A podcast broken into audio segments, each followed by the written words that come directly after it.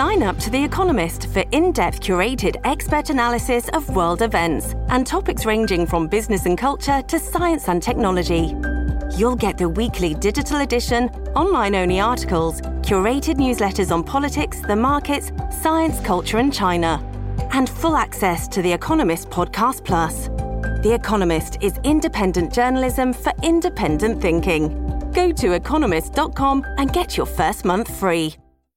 Hello, everybody. This is Marshall Poe. I'm the editor of the New Books Network. NBN listeners like to read books and buy them. So we thought we'd tell you that right now, our friends at Princeton University Press are having a remarkable site wide sale. You can get 50% off books, including ebooks and audiobooks, with the code 50, F I F T Y, at checkout until May 31. You can save some real money on Princeton University Press books. I encourage you to go there and check it out. Welcome to the New Books Network. Hello, everybody, and welcome back to New Books in Russian and Eurasian Studies, a podcast channel on the New Books Network. I'm Colleen McQuillan, a host of the channel.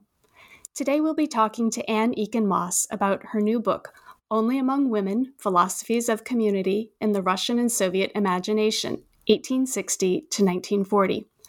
Dr. Eakin Moss is an assistant professor in the Department of Comparative Thought and Literature at Johns Hopkins University. Anne Eakin Moss, welcome to the show. Thank you so much. Thank you for inviting me. Anne, I wonder if you could begin the interview by telling us a bit about yourself.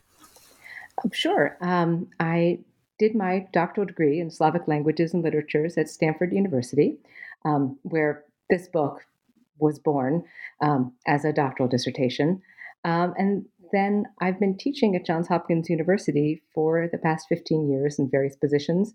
Um, and I've had the privilege of being in a department variously construed as a comparative literature and a kind of intellectual history department. So I was able to put my background in Russian literature and intellectual history in dialogue with uh, people who are thinking across comparative lines um, about a range of issues in aesthetics and philosophy, um, where a really pressing concern has been this this um, understanding of community and inter- intersubjectivity. Um, and that really helped me crystallize the book um, into what it became. Um, uh, but I have, I guess, the first public announcement of um, a career change for me. I'm actually moving to the University of Chicago in the fall uh, to join the Department of Slavic Languages and Literatures there. Um, so that's an exciting uh, return to my roots um, for for 2021. That is very exciting. Congratulations. Thanks. Yeah, I'm excited. So, you mentioned that you began your work on this project as your doctoral dissertation. wondering if you could kind of walk us through how you discovered this topic of women's communities and their cultural representations. Sure. The whole project really was born out of the sheer readerly pleasure I took in um, Tolstoy's War and Peace. Um, long ago uh, before before I, you know, at the very beginning of my my doctoral career, um, and coming across these moments of of pure pleasure in in the relationships between young girls and then older women, you know, women at various stages of their of their of their lives, um, and I had this instinct that there was something strange and different about about women's relationships in war and peace, and um, wanted to understand what the genealogy of this relationship was because I don't didn't couldn't think of any place in Western literature where women's relations really had a had had a plot, had motivation. I mean, I think if you isolated the women's relations in War and Peace, it would create a novel. I mean, it would, it would be the length of a novel in and of itself. Um, and that kind of assumption was confirmed when I read Sharon Marcus's book, Between Women, Friendship, Desire, and Marriage in Victorian England. Um, and in this book, she makes the argument that women's relations are really subordinate to the to the marriage plot in the Victorian novel. Um, I thought the fact that that Natasha and Sonia have this incredibly precious and important relationship that helps um, helps protect Natasha from some of the consequences of the affair, um, the, the aborted abortive affair with Anatole at, at, the beginning of War and Peace, and then you know blossoms into this mature relationship with Maria um, over Prince Andrei's deathbed, uh, this was a novel in and of itself. It was really something different. Um, so I embarked upon a project of of collecting these moments of of exceptional women's relations in Russian culture, and this sent me backwards in time to Chernyshevsky's "What Is to Be Done," and then forwards in time to the Stalinist musicals of Grigory Alexandrov and Ivan Pyryev, and I had this shock of recognition of both the Chernyshevskyan, Chernyshevskyan um, women's textile commune and the exceptional relationships, uh, friendships in, in Tolstoy's War and Peace. So there's something in Congress. There was a problem there that I wanted to solve. Mm. So you note here that uh, Chernyshevsky, that why is that name complicated for us to say, that Chernyshevsky was sort of formative. Um, and I recall a moment in the book where you write that, uh, and I'm going to actually quote you here, um, that the book can be seen, quote, as a history of the reception of Chernyshevsky's What is to be Done by tracing a concept which in many respects was born with the novel the notion that women's relations are inherently progressive. Could you explain what you mean by that? Yeah, I, I called the um, the Chernyshevsky chapter rational because, um, of course, we associate Chernyshevsky with this idea of rational egoism, right? that that um, utilitarian philosophy that um, one will choose the choose to uh, advance the greater good in order to benefit the self. Um, but the male characters in the novel end up finding helping others to be some kind of a roadblock, right? That, that there will be some um, disadvantage to the self. But the female characters in the novel, of course, Vera Pavlovna, as the, the most important um, exemplar of this, um, makes decisions to help other people in order to help the greater good, specifically women, right? They see um, they see the plight of other women to be a barrier to their own happiness. Um, and so the the the textile collective that um, the, the, the, sewing collective that Vera Pavlovna creates um, multiplies multiplies um, in in a you know progressive manner and it kind of radiates from her and progresses out to the rest of society.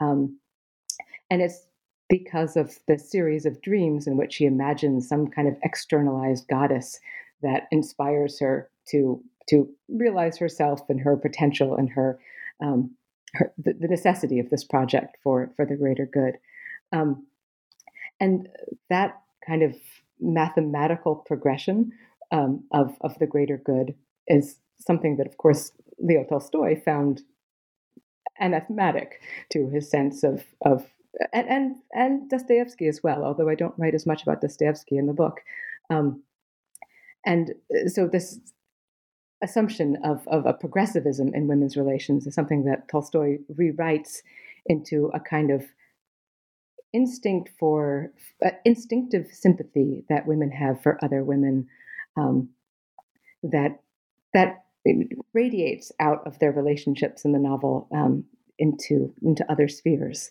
Um, and, and, that's kind of crucial to Tolstoy. So it's not a progressivism in in Tolstoy, but there's a similar um, sense that that that women are exceptional. Um, you know that that runs through Tolstoy, Chernyshevsky, and Dostoevsky. Right, they're very different thinkers and authors, but they have this common assumption of female exceptional exceptionalism. Um, of course, it's an exceptionalism that masks an essentialism, an essentializing notion of of um, women's superiority. Um, that, of course, comes from the biology that comes from, for, for Tolstoy in particular, um, but that also comes from an assumption that women don't have as much of um, as much of a shell, like the shell of individualist autonomy um, that comes from um, the influence of, of Western Enlightenment philosophy. There's something that's less touched uh, in women that allows them to overcome um, overcome autonomy, egoism, and individualism. I'm glad you mentioned the title of your chapter on Chernyshevsky, which is rational, because I find the organization of your book and the title, chapter titles, which are each a single adjective, to be quite brilliant. Uh, can you say a bit more about the chapter titles and why you chose them?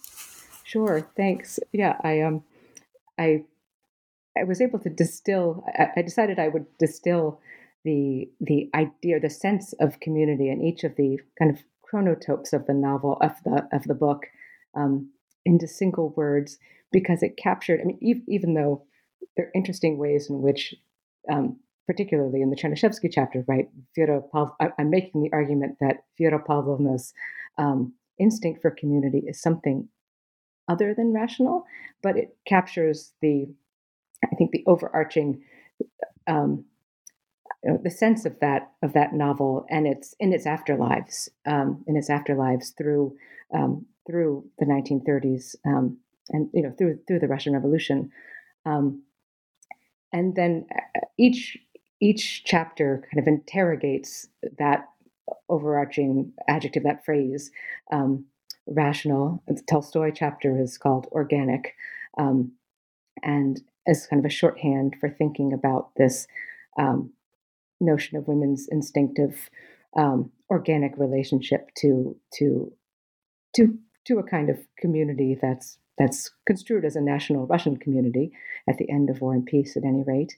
Um, and then the middle chapter is called inoperative, and I think that's the most um, the most it, the term that's the most adjacent to my text. I mean that that comes less imminently from my text because it's um, my way of interrogating um, Jean Luc Nancy's idea of the inoperative community through the texts of Chekhov. There's um, I guess I kind of left out in my overview of the book from Tolstoy and Chernyshevsky to the Stalinist um, tractor musical, um, this two middle chapters of the book, which are called um, Inoperative and Erotic. And they are the two um, chapters of the book that kind of undo in strange ways this idealism of, um, of women's community in the Chernyshevsky and Tolstoy chapters. So the um, the chapter inoperative uh, treats Chekhov's late fiction mostly, um, and thinks about ways in which Chekhov have unmakes all of the ideals of the the 19th century novel. Um, and I think most emblematic of that inoperative, um, uh, and, and, I'm sorry, the, the, the term in French um, is um, uh, in Jean Luc Nancy's uh, work of um, 1986, uh, I think it is. Um, and this is a philosophical work that's uh, intended to undo or to rethink um, the the uses to which com- notions of community are put through the 20th century. Nancy is, is concerned mostly about um, fascism and Bolshevism as notions of community that um, that were the the motivation for you know, some of the bloodiest events of the 20th century. And so he's thinking about ways to um, imagine community um, in community in dialogue with um, deconstructionist thought about um, and de- deconstructionist and existentialist thought um, of the 20th century and thinking about ways in which community is can be unworked and um, and put in dialogue. I'll, I'll, strike that. pause and strike this. Um, Nancy thinks about community um, only insofar. Okay, strike that again. Nancy um, defines community only insofar as it allows um, individual members of that community to, you know, think about their finitude, um, and this really resonated um, with me with with my reading of Chekhov's works, and it was a um, you know paradigm that was not part of the vocabulary of my dissertation or my um, initial writing on Chekhov.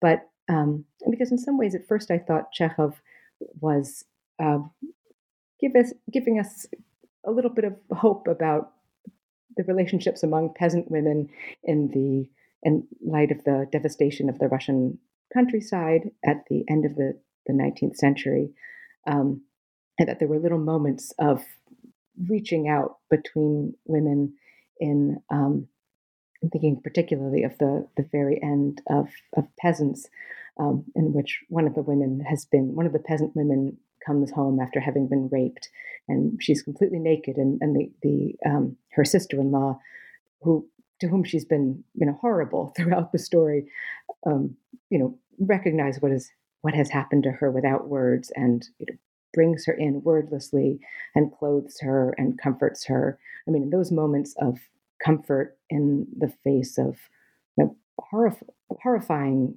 um, poverty, degradation, um, and environmental disaster in Chekhov's late stories um, really struck me.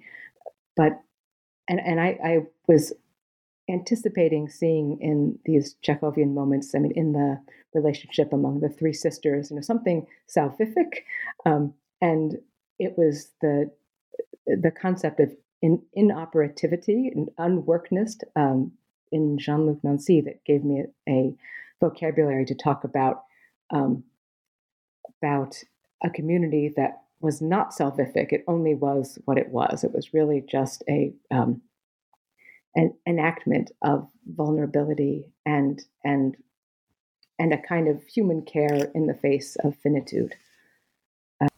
I wanted simply to to follow up on the idea of how philosophies of community um, that are not originating in works of literature, but are either part of the the cultural intellectual history of a particular moment. How some of those philosophies get imprinted into literary texts, right? So maybe you can also talk about some of the more uh, traditional Russian philosophies of community that you see expressed in the texts you deal with. Yeah, that's that's a great question, and and uh, um, you know, a question that we have to grapple with as literary scholars, right? What what do we get out of the text, and what do we bring to the text, um, and how much how much can we put into the text um, externally?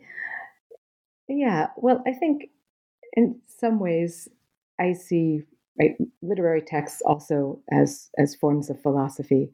So, um, so bringing a text like Nancy's inoperative community to Chekhov uh, is a way of making visible, uh, I think, something that's already there in Chekhov's in Chekhov's own thinking. Um, on the other hand, um, I also think that um, uh, there are ways in which you know texts. Uh, uh, uh this is um, Yuri Lotman's idea. You know, become a become a repository of cultural memory, right? That they accumulate and um, and crystallize some of those philosophies. Um, certainly, Tolstoy is you know is is grappling with with Herder, with with German Romanticism, with Herder, with um, with Kantian philosophy in in his novel. Um, but then he's they're taking and remaking ideas. Um, you know, I, I um, okay, I'm losing my thread. Thread. I, I, I started with too many ideas all at once. Um, okay, um, right. So you know, Lotman thinks of you know, text as accumulating some kind of cultural memory, and and Russian literature is not accumulating Jean-Luc Nancy, but it's a way for me to try to make visible um, a a sense of the philosophy of of um, of vulnerability that I think Chekhov is is um, making visible. Um, then I also um, it's a really good question, but I'm I'm well, I, I, just think about uh, this concept of of bratstva, brotherhood, um, that's so essential for uh, communities of writers and artists from Pushkin and the Romantics up mm-hmm. to the symbolists um, who are deeply engaged with religious philosophers like Vladimir Solovyov, and how this idea of brotherhood um, at once implies community, but also one that is gendered. Um, so I think your your book is also engaging with the sort of normative masculine communities and the way they've been conceived of in Russian cultural history. Am I right? Absolutely, yeah. Um, and of course, when we get to the to the fin de siècle, we're also pushing up against the you know the transformation of bratstva into um, something more like the eternal feminine, right, or the divine Sophia. Um, and embedded in the move the book makes to the turn of the century from Chekhov, then to the, the chapter that I called erotic, um, we get figurations of of women together um, who come to symbolize this idea of you know, merging with with the the all unity of Solovyov or Ivanov.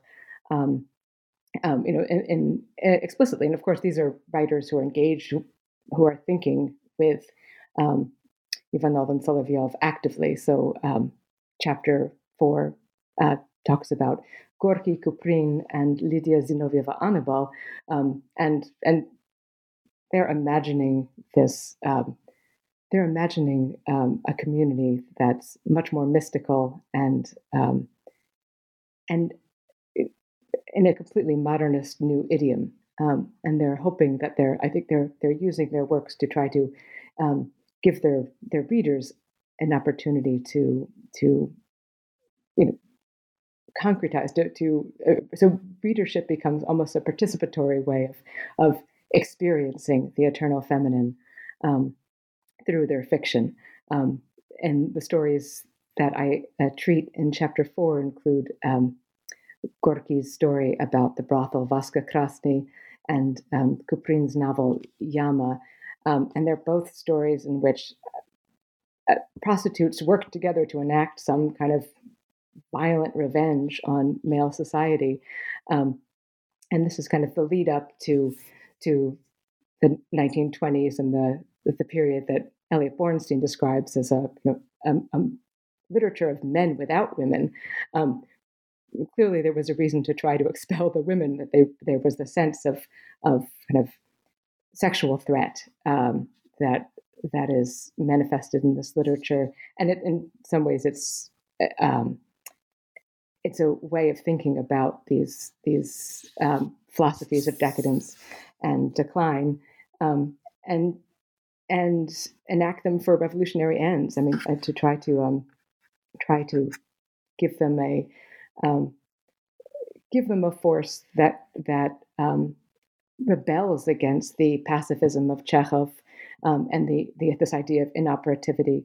Um, I think the the writing of Gorky Kuprin and Kuprin, you know, shows the potential, both the the potential of the of um, the sexualized potential of this image um, that of this image of women together, women exclusive of men. Um, like there's something threatening about it that w- that we don't see in um, Tolstoy or Chernyshevsky's writing, but that then comes to the fore in the turn of the century fiction.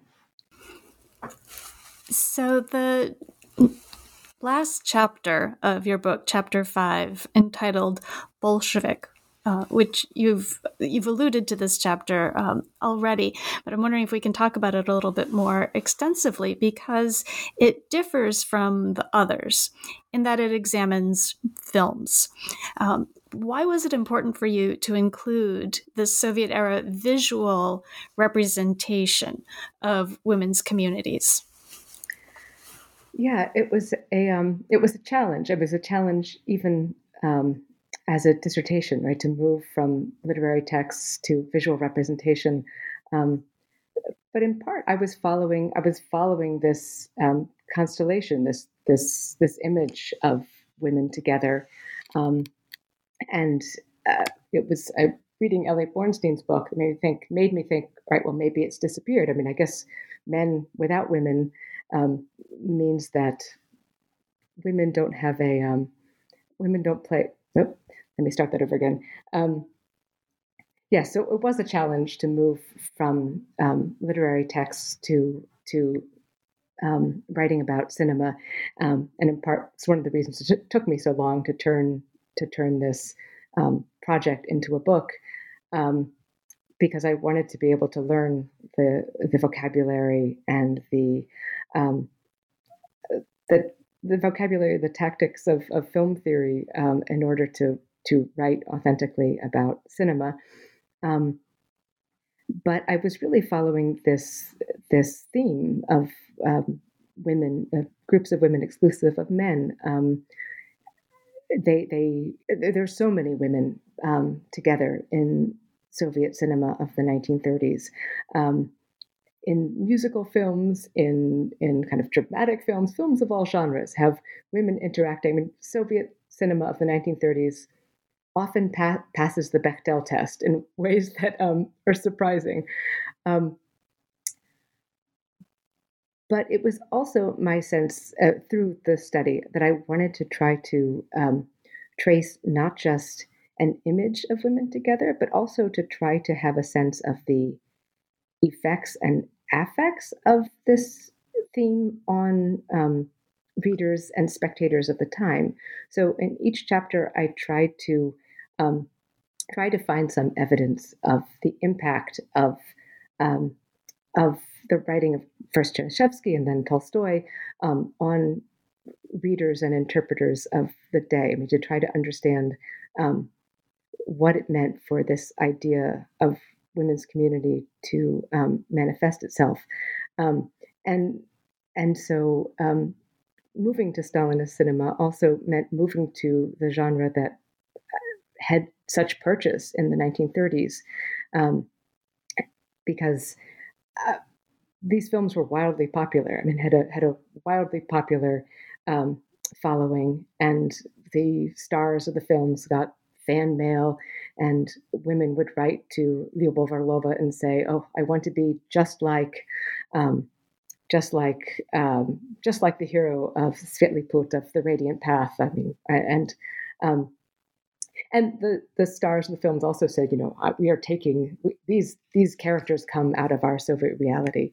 So um, so it was both following the the afterlives of the um, the idea of the women's sewing commune in Chernyshevsky, um, but also you know following the canon. I mean, in some ways, it's a it's a it's a very canonical. I, I'm not recovering lesser known writers. I'm I'm following a theme that I think is um, maybe hidden but important to the development of the Russian canon um, and its uses and transformations in Soviet culture.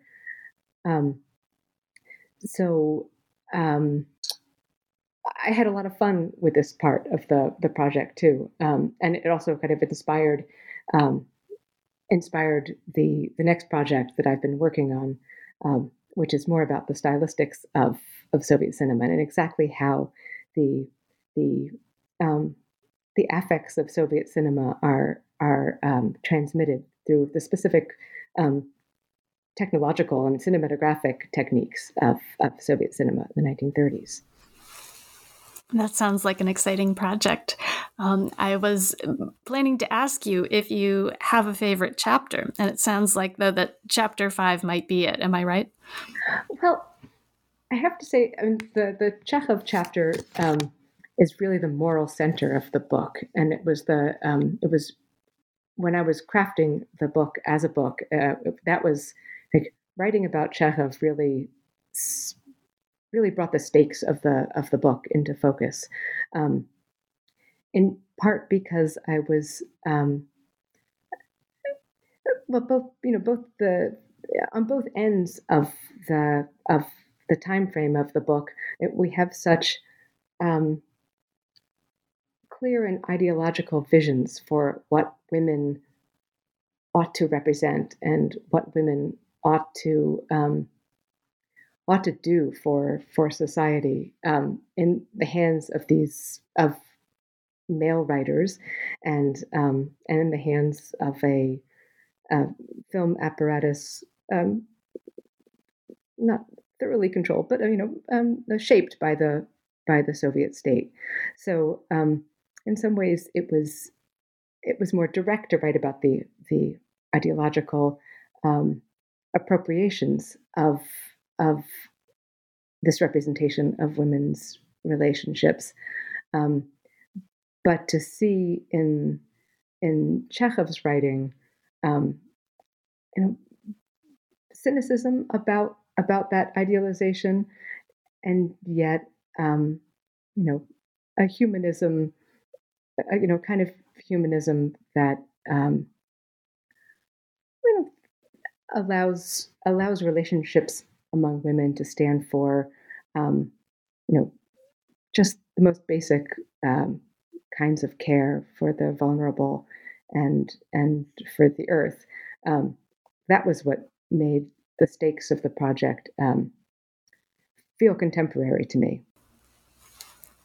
So, one of the things that your book does in charting this 80 year period is to show how there is uh, sort of an I- idealized community of, of women, um, starting with Chernyshevsky, and then around the, the turn of the century, specifically in this uh, your Chekhov chapter, the operative, um, we see how there's fragmentation, and then you chart the the reenchantment in the chapter Bolshevik, um, and in your your your epilogue, you sort of gesture toward the possibility for again fragmentation. Um, you know, suggesting that we might have kind of a continuum of pendulum swings.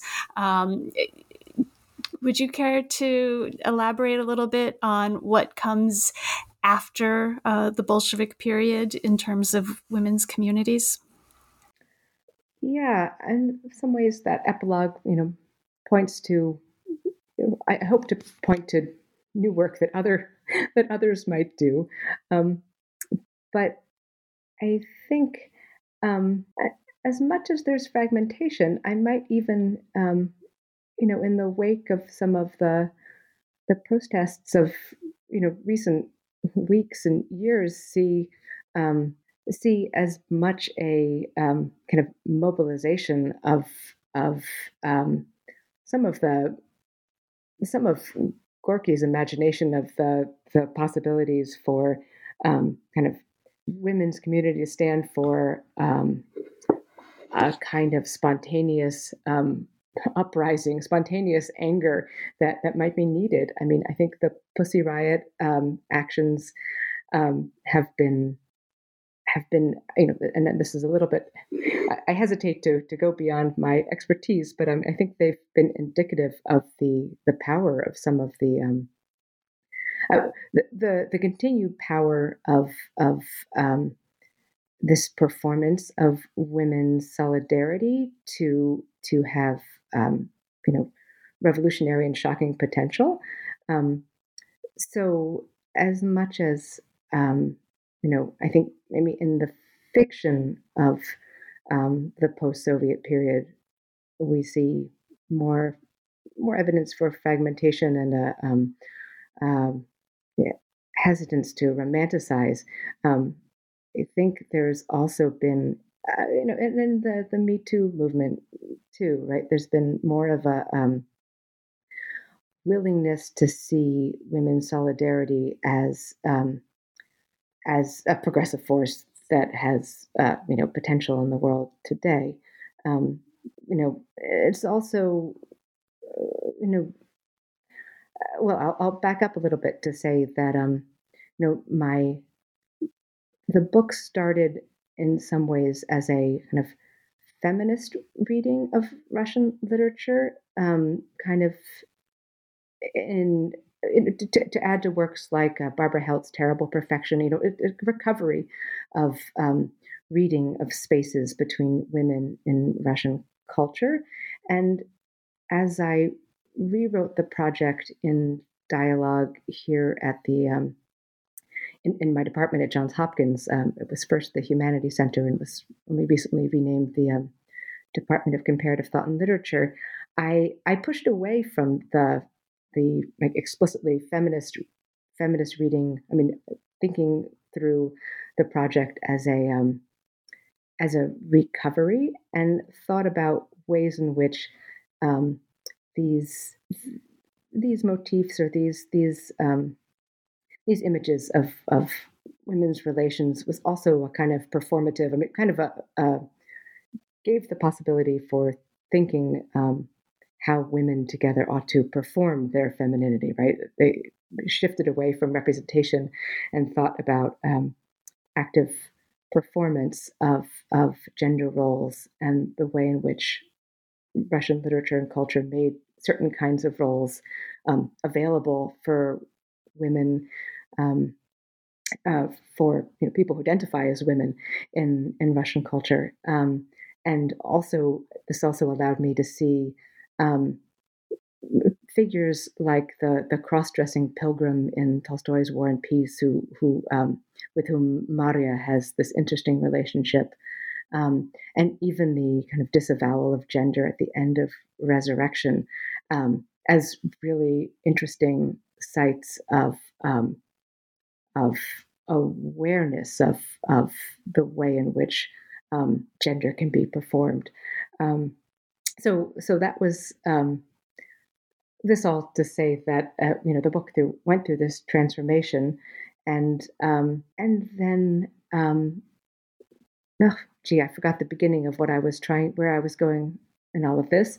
Um, what was it that you asked me? Sorry. Oh, just about the kind of cyclical nature of, of idealization of women's communities yes. versus uh, these moments when there's more fragmentation, uh, yes. I guess, in the representations. Right, right, right. right. Okay, I'm sorry.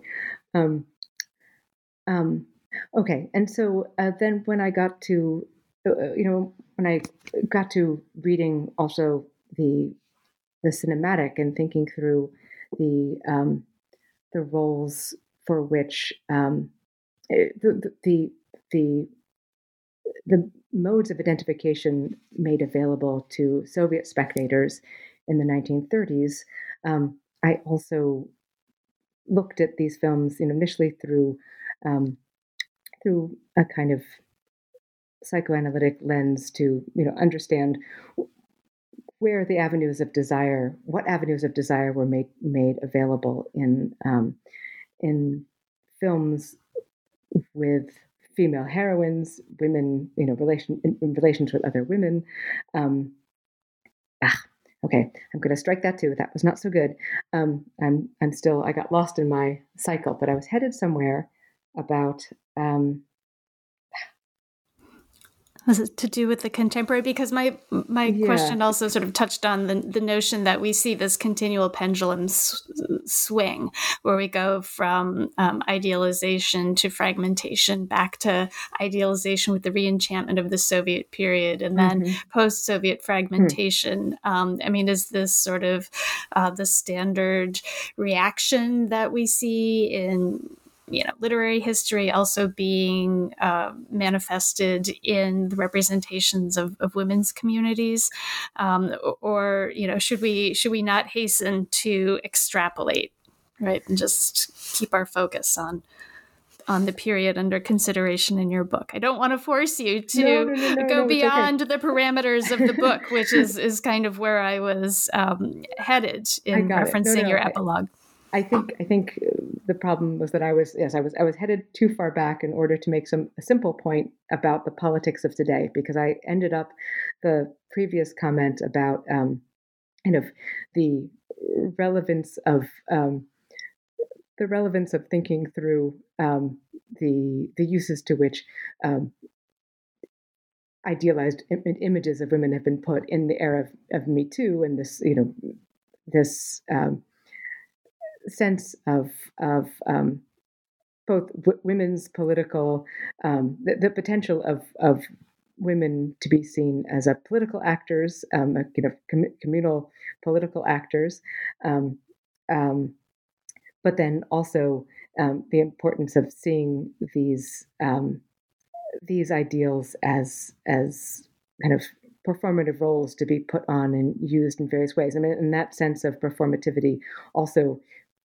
I think fuels a a um, that that kind of awareness of the performative roles or the the, the potential of of these roles to be um, not essential, not biological, but um, kinds of performances that are made available by the canon, by by this accumulation of cultural memory, um, also allows for you know fragmentariness to be politically um, politically progressive. I mean, for, there, would be a, a, a, politics to fragmentation um, and a, um, a, merit to to having um, to fragmentation.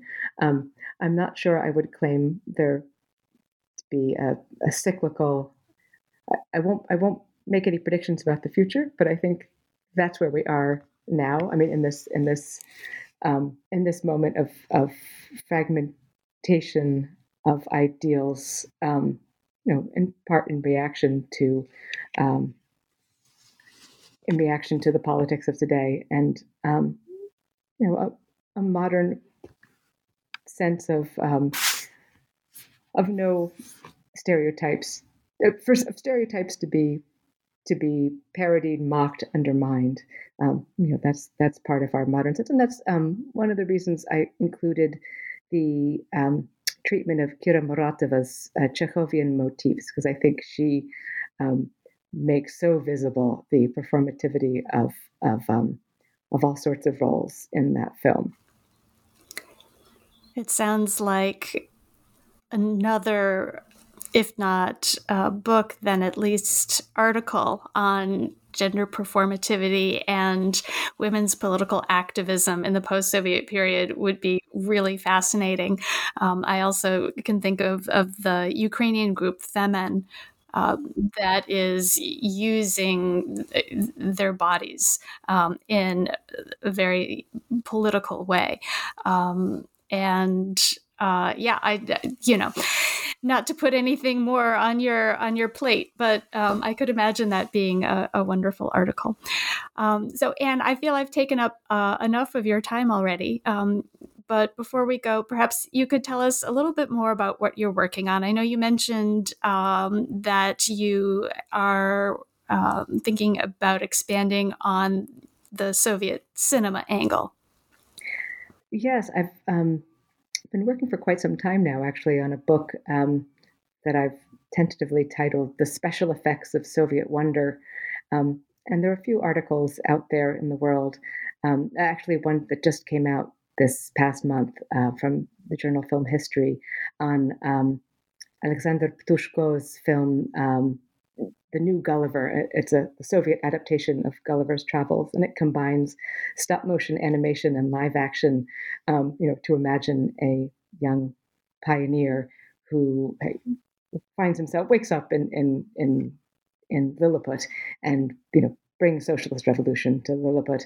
Um, but it came out of uh, it really did come out of that chapter five and trying to understand how exactly um, cinema strives to work on its spectator, um, and and my hunch that there's something different about the way Soviet cinema in this um, in its classical um, formative decade of the 1930s developed in opposition to um, the classical Hollywood paradigms of um, of of montage and uh, continuity um, cinema editing, as opposed to um, some of the strange disruptive um, moments in Stalinist cinema that really try to um, immerse the spectator, kind of permeate through the screen and impose the kind of notion of community that's being generated on screen. Um, and, and to to uh, incorporate the spectator, the, the Soviet spectator, into that community community, not through kind of not as much through immersion in in the continuity of the narrative, but instead in the visual, affective, um, emotional register. Um, and so I've been working for some time on uncovering um, some of the some of the specific tactics and stylistics of of that period. Um, and um, it, it's taken me more in this media studies um, investigation of the technology of Soviet cinema. So I've been really fascinated by the cinematographer um, Vladimir Nilsen, who um, created some of the best tricks of Grigory Alexandrov's films of the 1930s, um, the combination shooting. What does it mean to create Soviet special effects? Um, you know, when Soviet cinema is ostensibly a mimetic representation of Soviet reality, you know, why do you need special effects exactly um, to get that across? So, what what would those what would the special effects of Soviet cinema be on the Spectator, and and how do we get there? And that sounds like another really wonderful project. Um, I want to thank you for being on the show today. I really enjoyed hearing about your book, Only Among Women Philosophies of Community in the Russian and Soviet Imagination, 1860 to 1940. Thank you so much for having me. Take care.